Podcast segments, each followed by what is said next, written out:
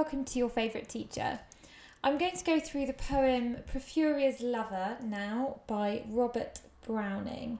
So what I'll do is I'll read through the poem and then I'll talk in a little bit more detail about some of the main themes, maybe some other poems that you might be able to draw comparisons with, and also the way in which the poet has presented his ideas. So, Porphyria's Lover by Robert Browning. The rain set early in tonight. The sullen wind was soon awake. It tore the elm tops down for spite, and did its worst to vex the lake. I listened with heart fit to break, when glided in Porphyria straight. She shut the cold out and the storm, and kneeled and made the cheerless grate blaze up and all the cottage warm. Which done, she rose, and from her form withdrew the dripping cloak and shawl, and laid her soiled gloves by, untied her hat and let the damp hair fall, and last she sat down by my side, and called me. When no voice replied, she put my arm about her waist, and made her smooth white shoulder bare, and all her yellow hair displaced. And stooping made my cheek lie there, and spread o'er all her yellow hair, murmuring how she loved me, she, too weak for all her heart's endeavour to set its struggling passion free from pride and vainer ties dissever, and give herself to me forever. But passion sometimes would prevail, nor could tonight's gay feast restrain a sudden thought of one so pale, for love of her and all in vain. So she would come through wind and rain, be sure I looked upon her eyes, happy and proud at last I knew Porphyria worshipped me. Surprise made my heart swell, and still it grew, while I debated what to do. That moment she was mine, mine fair, perfectly pure and good.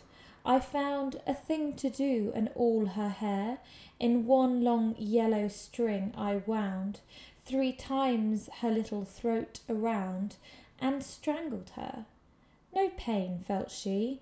I'm quite sure she felt no pain. As a shut bud that holds a bee, I warily opped her lids again. Laughed the blue eyes without a stain, and I untightened next the tree, the tress, about her neck, her cheek once more blushed bright beneath my burning kiss. I propped her head up as before, only this time my shoulder bore her head, which droops upon it still, the smiling rosy little head, so glad it has its utmost will, that all it scorned at once has fled, and I, its love, am gained instead. Porphyria's love, she guessed not how, her darling one wish would be heard, and thus we sit together now, and all night long we have not stirred, and yet God has not said a word. Oh, quite a mouthful there. So, Porphyria's Lover. What a lovely little poem about love and murder. Um, so it's written by Robert Browning, who is a very famous Victorian poet. Um, and really, he admired the Romantic poets, um, but he found quite a unique style. And, and this is one of his dramatic monologues. And they often voiced really dark personas.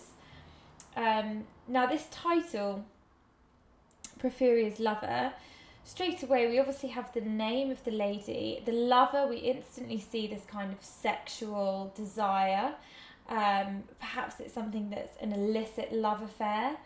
Um, but there's definitely something quite ambiguous about the fact that the man isn't titled, and that for once it's the woman who, um, and the man almost seems like the object, Porphyria's Lover. When actually, when we read the poem, it's it's quite the reverse of that. Um, so, the poem, like lots of these poems, uses pathetic fallacy. and we see straight away that the sullen wind was soon awake, and we've got the wind there almost spying on them. Um, so we've got personification, which we see um, all the way throughout. We had to see it later on, um, that the lake was vexed, which means that the lake was angry. Um, so we've got a, a wind that's awake, and we've got an angry lake. Um, and by giving the uh, natural sort of setting of this and giving it, creates the natural imagery that we've seen in a number of other poems as well. Um, so the poem begins with this stormy setting, the pathetic fallacy, like I said, and that might foreshadow the later events, because obviously what happens later on, we have this lust, this romance, um, and then we have this strangling, uh, and we see really how love and lust and desire and obsession um, can take quite a sinister turn. So perhaps this this storm might be foreshadowing that. Um, So it's worse to vex the lake. So we've got the violence of the storm, but yet we've got a really romantic, beautiful, simple imagery as well. Um, the cottage, she rose, and we've almost, it's almost like they're protected from the storm, which lures us into a false sense of security. Um, the man sits, it says, with heart fit to break. Um, and we're not really sure why that is. We don't really know why his heart is going to break, but we think that perhaps there's a level of ob- obsession there. Um, she shut out the cold and the storm, so maybe she is this positive forward, uh, force in his life, and made the cheerless grate blaze up. So we see his feelings um, are definitely this burning passion, and we see it with words like blaze and storm. Um, we've got this and, and, and, and, and, uh, which could be, you know, again, showing that he's like obsessed. It's like if you're uh, talking about something, oh, and this, and this, and this.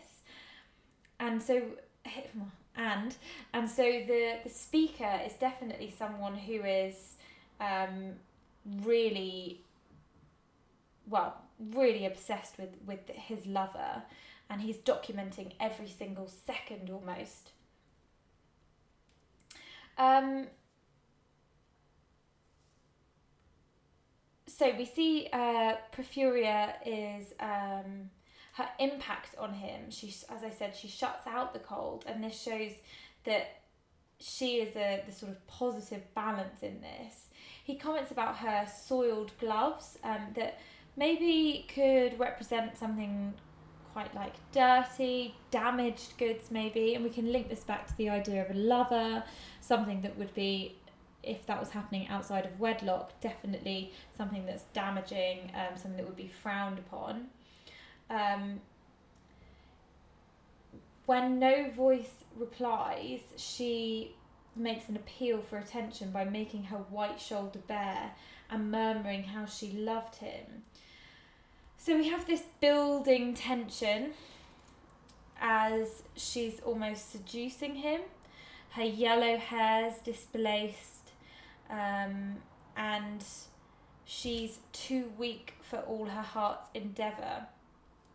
Struggling passion is like a first indication here of the lust and the love, um, and perhaps Uh, he takes advantage of that.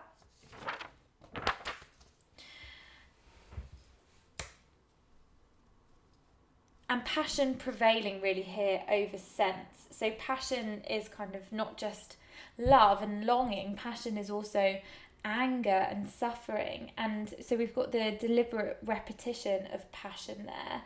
Um, because his anger would sometimes prevail to overcome him. And the idea of anger we see later on, nor could tonight gay fe- feast restrain. So this idea of self-indulgence, um, we know that the Victorian era was one very much of um, conformity and rules, and he he's feeling trapped within these rule um, within these rules in this life, and he's struggling to break free. And we see this restraint. All of these word choices are quite significant for later, when his anger seems to burst out in the form of strangling the poor woman. So even his sort of joy and happiness of being with her can't really help his all-consuming emotion, and we don't really know whether that what that emotion is, because obviously to start off with it's love and lust, but it turns so sinister. Um, he engages with her, he looks at her eyes, and um, he's still silent. Then he f- he feels filled with love, and that he is worshipped. Porphyria worshipped me, surprise, made my heart swell, and still it grew, while I debated what to do. At this point, maybe you think, oh gosh, so this is perhaps an illicit love affair, and we're leading to the temptation being the temptation of her seducing him, or them seducing one another. When he's debating what to do, it's whether I should sleep with this woman, not whether I should kill her. So it, we have really got like this building tension, and it is quite a shocking turn of events. That moment, she was mine, mine, repetition of mine, the possession there, um, which seems to really push him over the edge. Perfectly pure and good, so it's not like she's done anything wrong here. But he wants to hold on to that moment forever. Um, he doesn't want to let go. Um, so... I found a thing to do and all her hair. Well, a thing to do is quite a weird way to talk about killing somebody. Um, but none, nonetheless, that's how he refers to it. So we've got juxtaposition here between the perfectly pure and good, and straight away something which is pure evil, which is to mur- to commit murder. Um, so three times her little throat. So this keeps the rhyme, rhyme scheme, but it also delays the horror, because so far he's talking about her with almost tenderness, yes, obsession, but the one long yellow string, we imagine the braid of her hair, three times her little throat around. This is still quite delicate, softly, and strangled her. It's like, goodness gracious me, where's that come from? Um, it's the and strangled her and the full stop. It so catches you off guard. No pain she felt. He's almost deluded and mental here, fooling himself as though this has almost been a very easy, simple transition, when obviously we know that to throttle someone to death with their own hair must have been quite an ordeal. But he's running, with this being the dramatic monologue, there's no like breaks in the, there's no different stanzas, so he's just talking about this very casually. I'm quite sure she felt no pain, as a shut bud that holds a bee. So he's completely removed himself from the reality here, and he's using natural imagery, which lots of other poets do to describe their relationships, but not normally of people that they've murdered.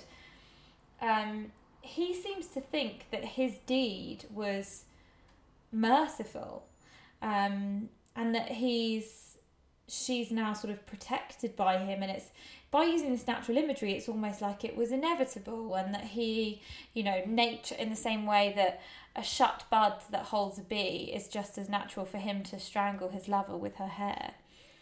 Um, slightly odd. Um,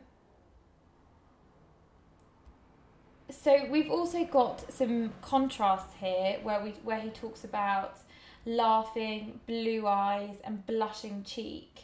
Um, these are all things that are happening after he's after he's killed her. So he's almost imagining um, her cheek is blushed, as if she was alive, basically, only this time when her head's propped up um, as before, only this time it drops when it doesn't have the full control of him, which I think says a lot about him. So he's enjoying having like this mannequin that he can manipulate, having this dead body um, that he can use at his pleasure. not sure how to read into that too much. Um, her darling one wish would be heard, and thus we sit together now, and all night long we have not stirred, and yet God has not said a word. This is just such a creepy poem. There's no two ways about it. It's the sort of thing you see in a horror film. I wouldn't be surprised if there was a horror film that's directly used this as inspiration. And it's really clear to see how love is presented as a destructive force, and the use, um, you know, Browning, remember that this isn't Browning, Browning, this isn't autobiographical, so you don't need to be saying that Browning's a psycho and Browning wants to kill his lover. I don't want any of that nonsense in your in your answers. This is a narrator, but what Browning is doing is he's using methods, he's using imagery, um, he's using uh, natural... Um, he's he's sorry. He's using natural imagery. He's using structure. He's using things in a way to show how deranged his narrator has become, his speaker. Um, so things that you could point out, really. Obviously, as I said, it's a dramatic monologue, and it's from the persona, the viewpoint of a male lover. The whole way through, the tone is really sinister, and it's quite ambiguous at the start. You're not sure. You think that it might be, um, you think that this tone might be because there's scandal and he's going to try and get away with seducing this woman. So it's written in a single stanza, um, and there's lots of rhyme and rhythm, and I think that's to show the sort of calm, structured, I want to say reasoned mind of the narrator. Obviously, he's a psychopath, but that makes it even more shocking, the fact that he's been able to keep control the whole way through. And I think control is something that comes out in this a lot. So he wants to control every element, and at the end when he has her dead body, he's controlling that as well. And so we see the control through the, um, the different structural choices. The poem explores um, obsessive love, really. And... You can talk about, um, you can talk about some of the other poems that, you know, might explore loss and a different sort of loss, and because certainly this poem um, is one that is quite unique in in how it's what in what happens. Um, that but but like other poems, there's lots of natural imagery. Um, there's pathetic fallacy. Um, which is used in this instance uh, to foreshadow. It's used in other poems to foreshadow, but in those cases it might be foreshadowing a love lost, um, you know, and sense of regret. Here it's foreshadowing this sinister turn of events. As per usual Victorian era, the woman is voiceless. So whilst we start by thinking, finally, a title of a poem which has the woman's name name in it, not just like Farmer's Bride, um, we've actually got a woman, a, a human being. Maybe we're going to see her as being something more than an object. Uh-uh, you were wrong. It, she is objectified more than any of the other poems. Um, she is... just this sexual body, um, which he has just as much fun um, manipulating when dead as he did when alive. So yeah, it's a pretty sick poem. Um, great, lots of things to talk about. I mean, if this poem comes up in the exam and you get it in front of you, there's lots of things you can go through and be circling, scribbling, highlighting, just the constant ands. You can talk about the rhyme schemes, you can talk about instances where you see weather, wind, cold, storm, all of these things in front of you, wind and rain, all of these um, different types of personification, natural imagery, pathetic fallacy. It's got it all. Um, as always, you want to start with first and last lines. They're always a really good thing to try and um, look at how, where the poem's gone from start to finish. So, the rain set early in tonight. Ooh, okay. The rain starts early. That set the scene. Rain outside. Dark, miserable, sinister. Last line. And yet God has not said a word. So where we have religion, any kind of religious reference, we can link to morality. Why why is God relevant in this poem? Well, probably because the narrator has just murdered somebody and he seems to have gotten away with it. So lots of things to talk about here. Um, different feelings in this relationship to other poems, but remember that making a comparison isn't just about talking about similarities, it's talking about differences as well. So hope that's been helpful.